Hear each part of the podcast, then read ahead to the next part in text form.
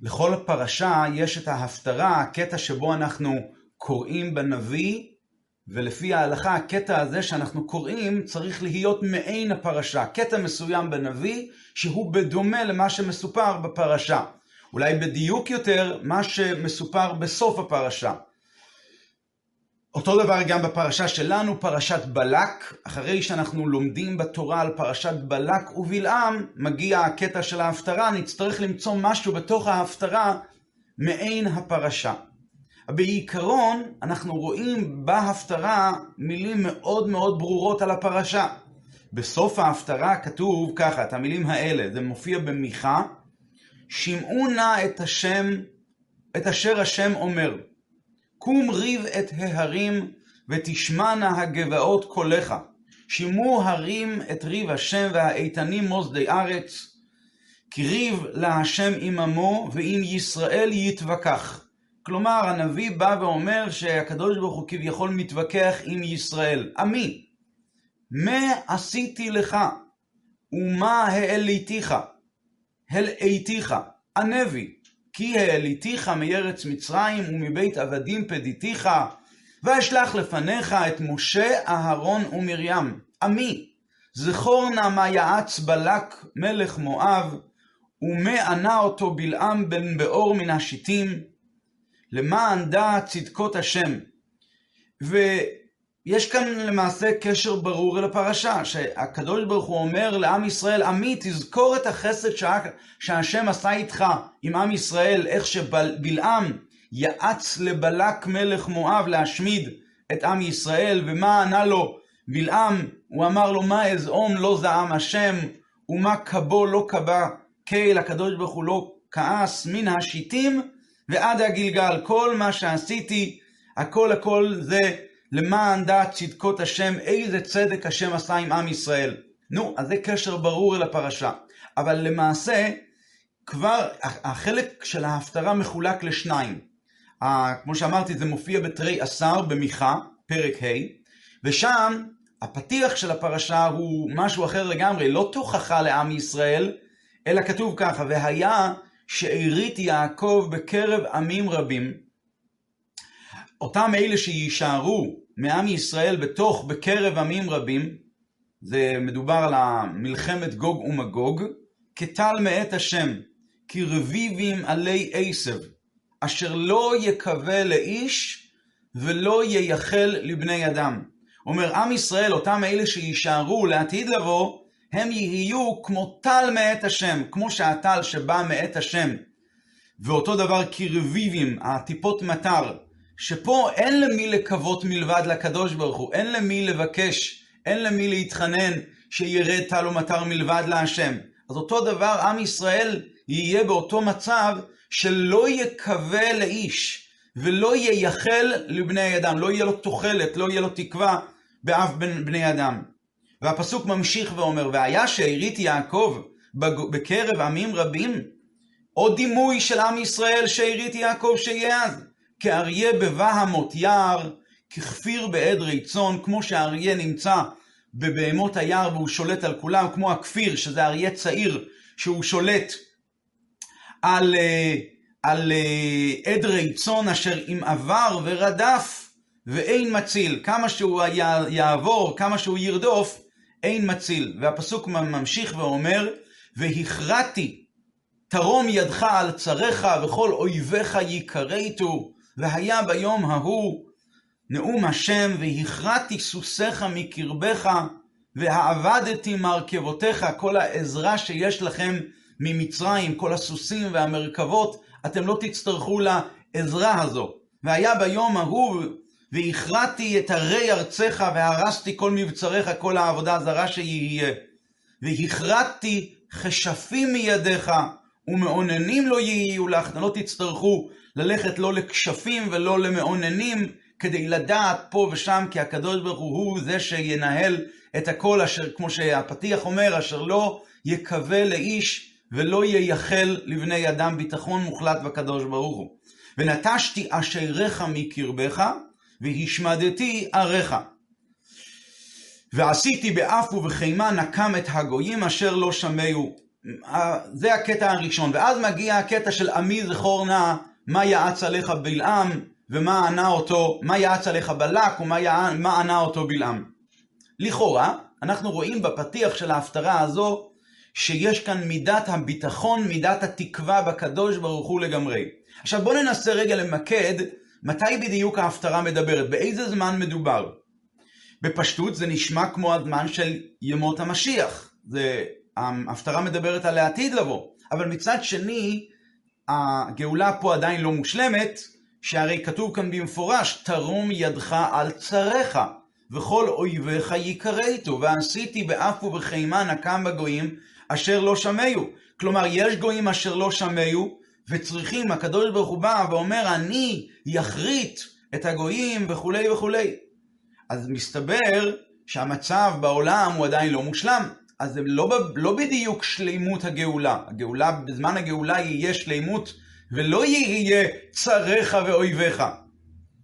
יתרה מזו, אם מסתכלים לעומק רואים שבעצם ההפטרה מדברת שגם המצב בבני ישראל הוא לא בדיוק מזהיר כל כך, שהרי הפסוק אומר, והכרעתי כשפים מידיך, והכרעתי פסיליך, ונטשתי אשריך, זאת אומרת שיש איזשהו רע מסוים, במידה מסוימת הוא אפילו חזק, וצריכים סיוע מלמעלה, שהכרעתי ונטשתי, השם יבוא ויעזור לנו להכרית את כל הדברים האלה מקרבך.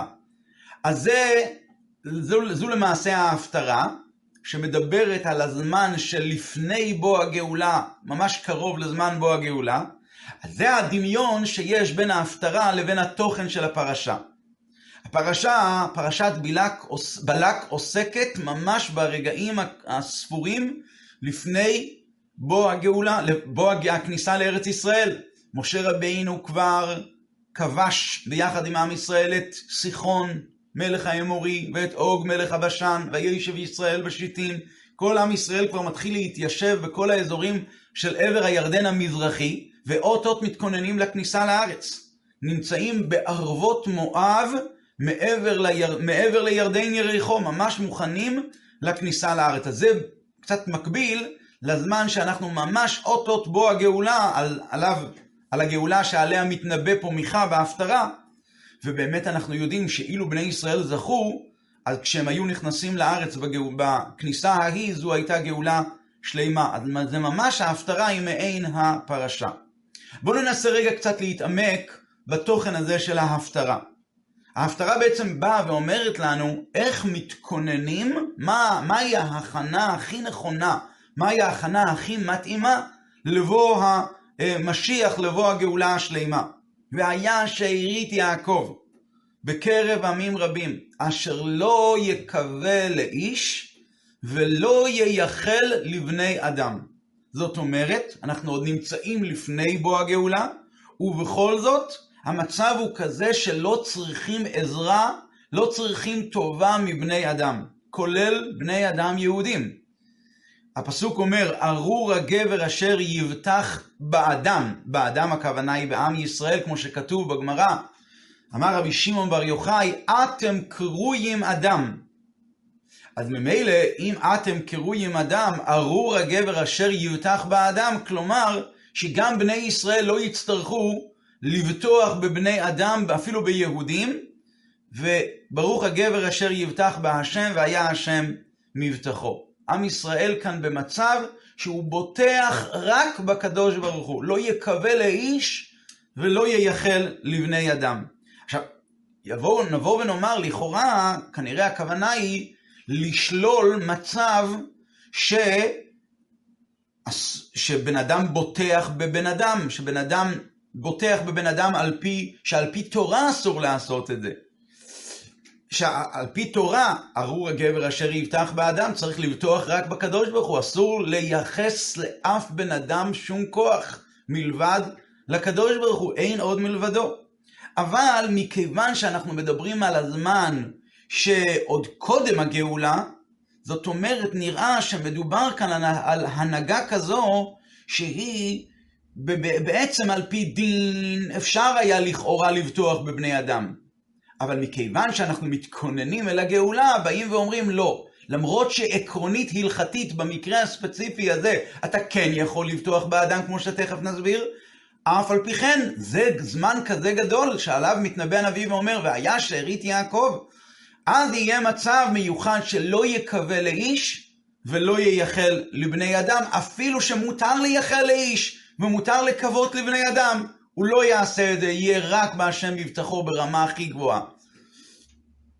נסביר את זה קצת. בתורה נאמר, וברכך השם אלוקיך, בכל אשר תעשה.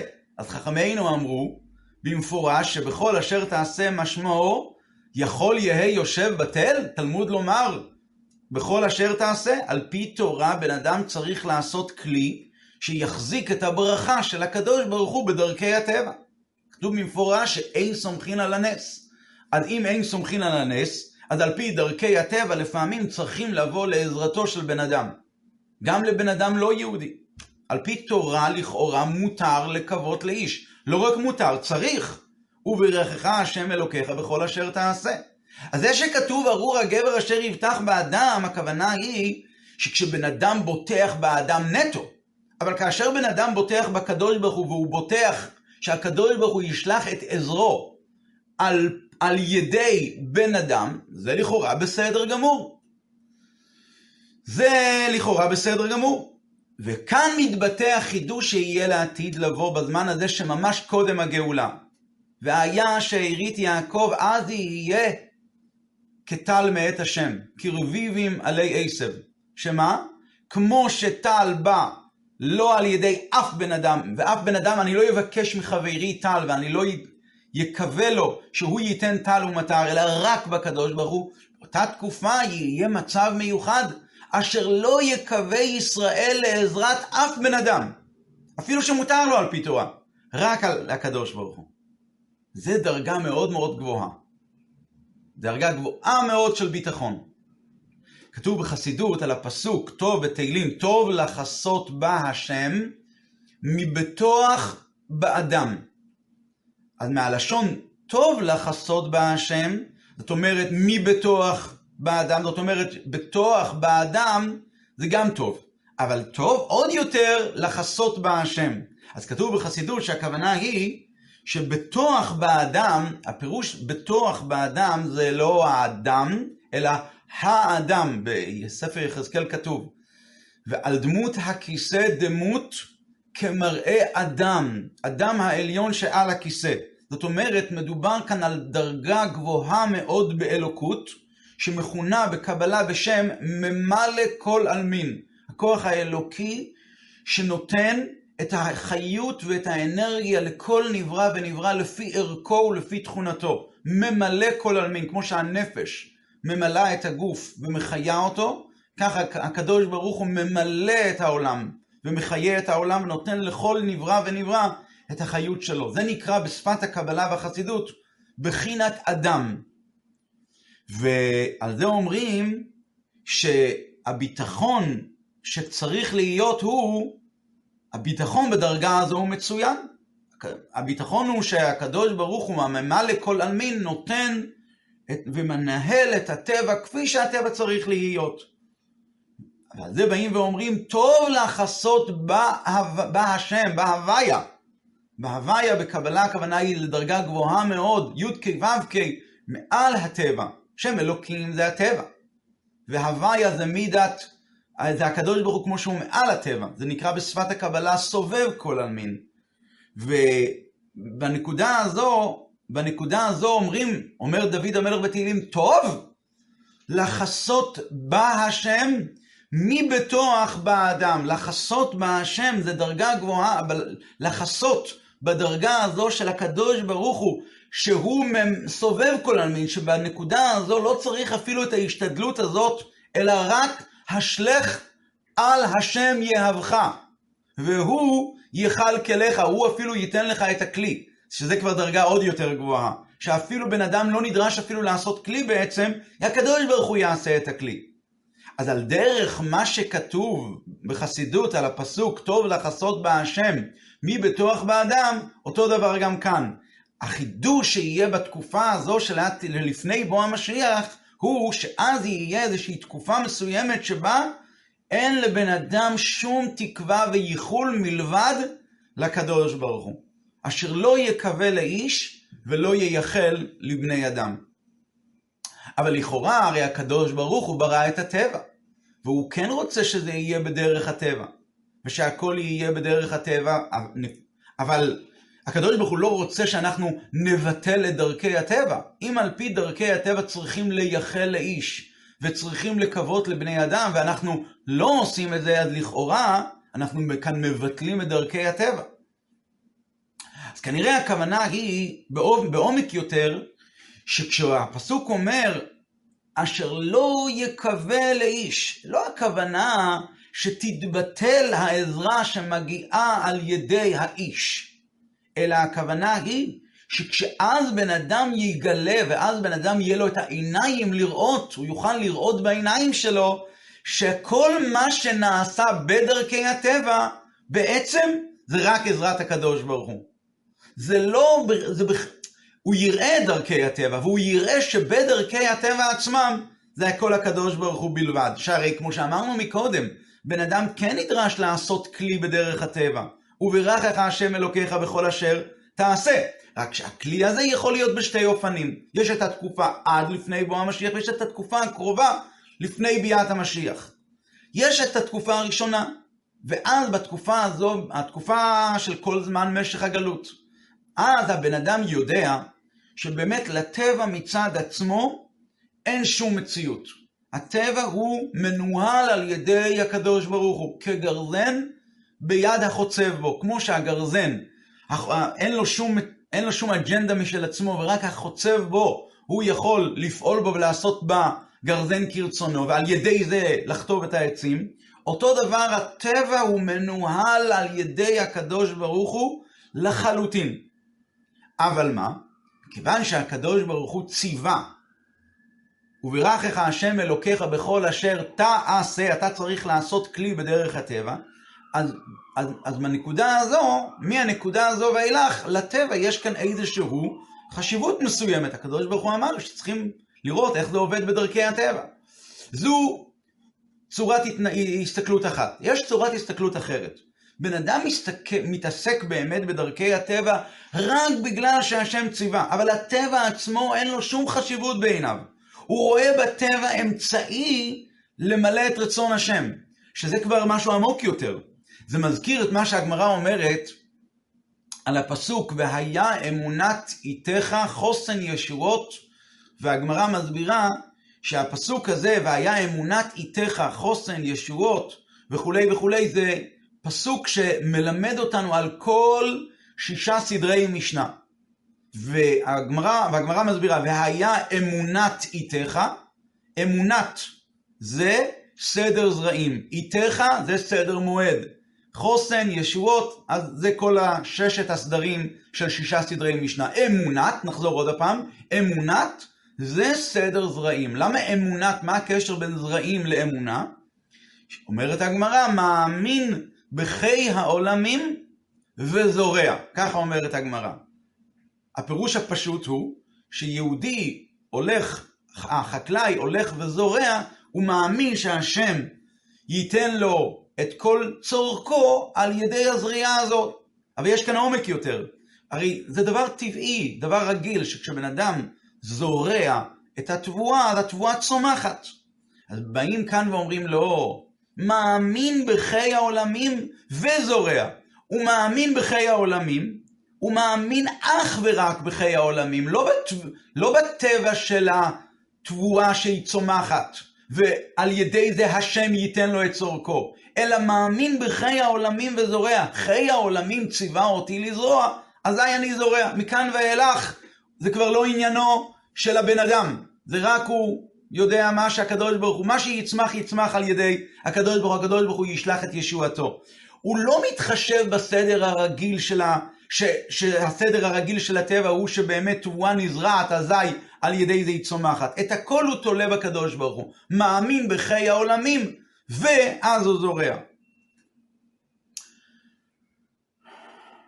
זה למעשה שתי אופנים איך להסתכל על וברכך השם אלוקיך בכל אשר תעשה. ויש להפרש בין שני האופנים האלה גם השלכה לא רק על צורת ההסתכלות, איך שהיא בלב של הבן אדם, במוח של הבן אדם, אלא זה גם מביא אותו לידי פועל, יש נפקא מינה, השלכה, השלכה מעשית בין שתי האופנים האלה בפועל ממש. אם אני אומר כאן, וברכך השם אלוקיך בכל אשר תעשה, אבל עכשיו, מכיוון שהשם אמר וברכך השם אלוקיך בכל אשר תעשה, זה כבר תופס חשיבות אצל הבן אדם, אז לטבע יש כאן מקום מסוים, אז התעשה ש...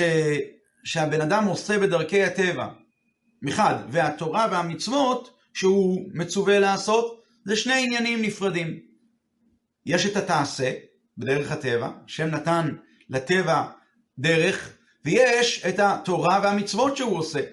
ואז, מה יהיה אם זה מתנגש אחד עם השני?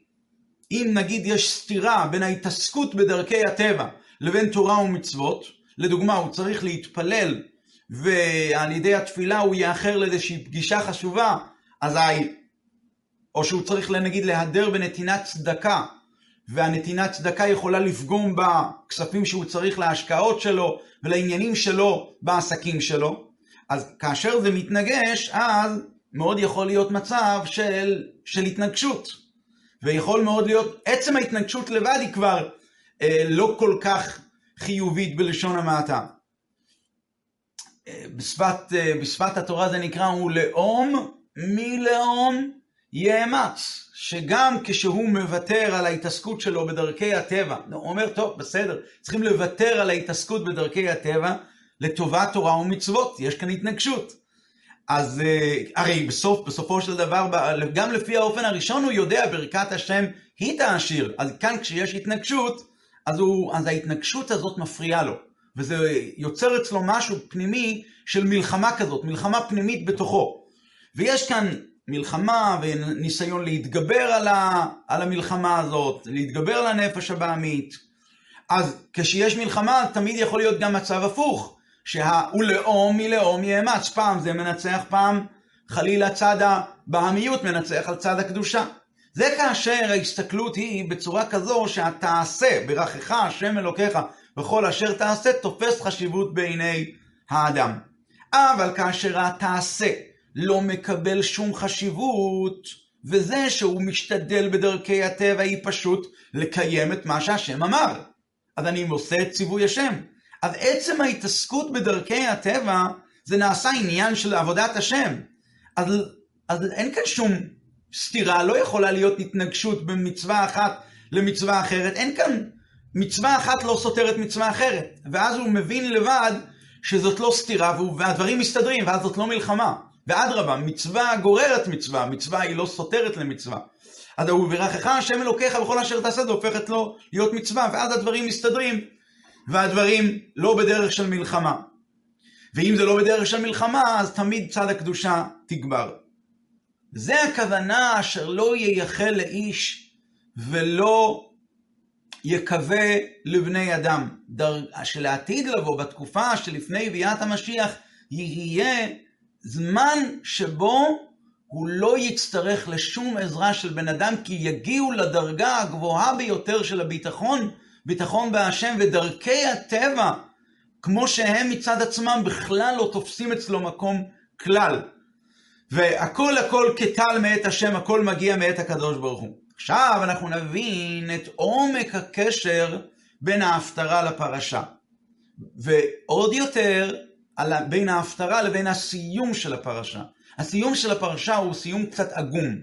אנחנו לומדים על, על עם ישראל שהוא היה בשיטים, הקדוש ברוך הוא אה, אה, חרה פה על עם ישראל. היה שם את הסיפור של בנות מואב, שהחטיאו את ישראל בחטא של עבודה זרה, בחטא של גילוי עריות, בעל פאור, החטא של העבודה הזרה של בעל פאור, ואנחנו לומדים בסוף על זה שמסיר, פנחס עזר עוז בנפשו ולקח את הכוחות הכי נעלים, כוח המסירות נפש, והציל את עם ישראל ותיקן למעשה את החטא הנורא הזה של בעל פאור.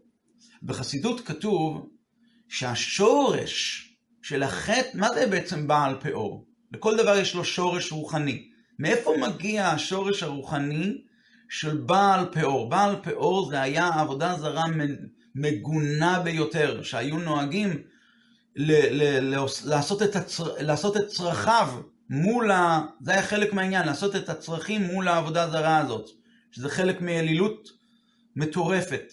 והאלילות הזאת כנראה יש לה גם כן שורש. ומה השורש של העבודה הזרה הזו? אז כתוב בחסידות שהשורש זה שכאשר יש תפיסת מקום לבן אדם בתענוגים הגשמיים שקיימים בעולם. יש תענוגים גשמיים שקיימים בעולם, כאשר נותנים לזה תפיסת מקום, אזי זה בעצם הרי פסולת. זה הרי, זה, הרי בפועל יש תענוגים פה בעולם, אבל מאיפה יש תענוגים בעולם? זה הפסולת של התענוגים העליונים שלמעלה, התענוג האמיתי. התענוג, העונג אמיתי, עונג של הקדוש ברוך הוא. אז יש פסולת מהתענוג הזה, הפסולת הזאת מגיעה לפה למטה, זה מתבטא, זה, זה מקבל ביטוי בתענוגים הגשמיים שקיימים פה בעולם הזה. עכשיו, איך יכול מאוד להיות שיבוא בן אדם ויעשה עיקר בחיים שלו מהתענוגים הגשמיים? אם אני יודע, אם בן אדם יודע שזה פסולת של התענוגים העליונים, אז איך הוא עושה מזה באמת עיקר? אז התשובה היא, כמו שאמרנו מקודם, דרכי הטבע חשובים בעיניו. ומכיוון שדרכי הטבע חשובים בעיניו, אחד ההשלכות שיהיה בהמשך יכול מאוד להיות. כיוון שהשם אמר, ויברכך השם אלוקיך בכל אשר תעשה, אז יש כבר חשיבות ללכת בדרכי הטבע. ואם יש חשיבות ללכת בדרכי הטבע, אז זה במידה מסוימת יכול להביא במשך הזמן להיות מושקע, רחמנא ליצלן, בתענוגים גשמיים ולעשות מזה עיקר בחיים שלו. זה למעשה השורש של החטא הנורא של בעל פאור, שעושים, שהבן אדם עושה את הפסולת שלו כלפי האלילות הזו, כלפי הבק, כלפי העבודה הזרה הזו של בנות מואב. מה היה הכפרה על החטא על זה? אז כתוב שה... שפנחס, בזכות המסירות נפש שלו, זה היה מסירות נפש כזו שהוא עשה דבר שאפילו אם הוא, לו הוא היה שואל, אז לא היו אומרים לו מה לעשות. ובכל זאת הוא הלך במסירות נפש ותיקן את העניין. וסידר את העניין, ואז ותייצר המגפה מעל בני ישראל. למעשה הוא לא התפעל בש... משום דבר, הוא היה בביטול מוחלט לאלוקות, בצורה כזו הוא תיקן את החטא. מה אנחנו מבינים? שזה באמת הפתרון לבוא ולקבל את ההכר... לקבל כוח, שההכרה האמיתית בדרכי הטבע זה שיש באמת דרכי טבע בעולם, אז בן אדם מקבל הכרה אמיתית, שכל דרכי הטבע הם לא מצד עצמם, אלא הם רק בגלל שהקדוש ברוך הוא רוצה שזה יהיה דרכי הטבע. על פי תורה, על פי תורה, השם אמר וברכך השם אלוקיך בכל אשר תעשה. אבל בעצם, זה שיש דרכי הטבע זה רק בגלל רצונו של הקדוש ברוך הוא לחלוטין. ואין לדרכי הטבע מצד עצמם שום חשיבות בעיניו. ולכן הסיפור הזה היה ממש ממש סמוך לכניסה של עם ישראל לארץ ישראל. כי בשעה שהם היו נמצאים במדבר, ואז הם באמת היו תלויים בקדוש ברוך הוא לגמרי, בכל יום ויום הם היו אוכלים את, ה, את המן, ולמחרת לא היה נשאר כלום. דבר יום ביומו, היה אסור על יותר איש ממנו עד בוקר. וכתוב לא העדיף המרבה והממעיט לא החסיר, תמיד היה מה, ש... תמיד היה מה. מה שצריך. אז למעשה, בחיים כאלה, כשבהמן יורד בכל יום ויום, אז באמת הביטחון בקדוש ברוך הוא ברור. אבל אחרי שנכנסים לכניסה לארץ ישראל, שפה כבר מתחיל להיות הסדר של צריך לחרוש, ולזרוע, ולקצור, ולאפות, ולבשל, זה כבר התייחסות לדרכי הטבע, וצריך באמת לעבוד, אין מה לעשות. לולי החרישה והזריעה והקצירה לא יהיה לו לחם, הוא לא יוכל לאכול, הוא לא יוכל לחיות. אז לכאורה פה הוא צריך לעבוד לפי דרכי הטבע. לכן דווקא פה היה ממש ממש ערב הכניסה לארץ, ממש קודם הכניסה לכזו מקום שאמורים להתייחס ולהתחשב בדרכי הטבע, היה את המעשה של פנחס לתת מסר מהדהד, שגם עכשיו שאתם הולכים להיכנס לארץ ישראל, לא צריכים לסמוך על הטבע, צריכים לסמוך אך ורק על הקדוש ברוך הוא. זה הקשר בין ההפטרה שלעתיד לבוא, ממש קודם הגאולה, יהיה את המצב אשר לא יקווה לאיש ולא ייחל לבני אדם, כטל מאת השם, קרביב ימלא עשר. אז בזמנים האלה, הימים האחרונים של לפני בוא הגאולה, שאנחנו עדיין נמצאים בגלות, בגלות קשה וגלות מרה, חושך כפול ומכופל. וזה ממש, זה עדיין לא הגיע הזמן של התחלת הגאולה, אפילו במידה מסוימת ההפוך מהתחלת הגאולה. אנחנו רואים, אה, רואים במוחש בעולם איך שהחושך, חושך הגשמי והחושך הרוחני והטרלול שאוחז את כל העולם כולו, אז לכאורה זה מבטא זמן של היעדר אלוקות והיעדר קדושה, לא רואים את זה בעולם בצורה גלויה, והחושך בעולם מתגבר לכאורה, אז פה צריכים לדעת שהנה זה עומד אחר כותלנו. הקדוש ברוך הוא צריך קצת להבעיר את הכתלים האלה של הגלות, והנה זה עומד אחר כותלנו, הוא מחכה כבר, והנה הנה הוא נכנס, והנה הנה באה הגאולה. אז לכן בזמן הזה, בזמן הזה של, של הימים האחרונים האלה שלפני בוא הגאולה, צריכים להתכונן שההשתדלות בדרכי הטבע היא תהיה על דרך העניין הזה שלא יקווה לאיש ולא ייחל לבני אדם. שדרכי הטבע מצד עצמם לא יקבלו שום חשיבות, והביטחון יהיה ביטחון מוחלט אך ורק בקדוש ברוך הוא. זוהי הדרך, ככה מכין אותנו הנביא ואומר לנו זה יהיה המצב של אז. וזה ההכנה שנדרשת מאיתנו, ומכוח זה שכל אחד באמת על ידי זה שהוא יהיה דבוק לגמרי בקדוש ברוך הוא ולא ידאג משום דבר בעולם. לא ידאג מלא, זה לא יבלבל אותו דרכי הטבע, לא ייחל לאיש, לא, י, לא, לא יקווה לאיש, לא ייחל לבני אדם, אז על ידי זה הוא ייגאל מהדאגות וההטרדות האישיות שמבלבלות אותו, כי הוא בטוח רק בקדוש ברוך הוא. זה שהוא עשה, זה שהשם אמר וברכך השם אלוקיך, בכל אשר תעשה אני עושה את זה, כי השם ציווה. רק בגלל שהשם ציווה. אז כתוצאה מהגאולה הפרטית הזו שבן אדם נגאל מהבעיות שלו, תהיה גם הגאולה הכללית של כל עם ישראל, וזה יהיה הכלי הנכון והכלי הראוי שהגאולה תבוא, ואז באמת בפועל ממש יהיה יום שכולו שבת ומנוחה לחיי העולמים. שבוע טוב, שבת שלום ובשורות טובות.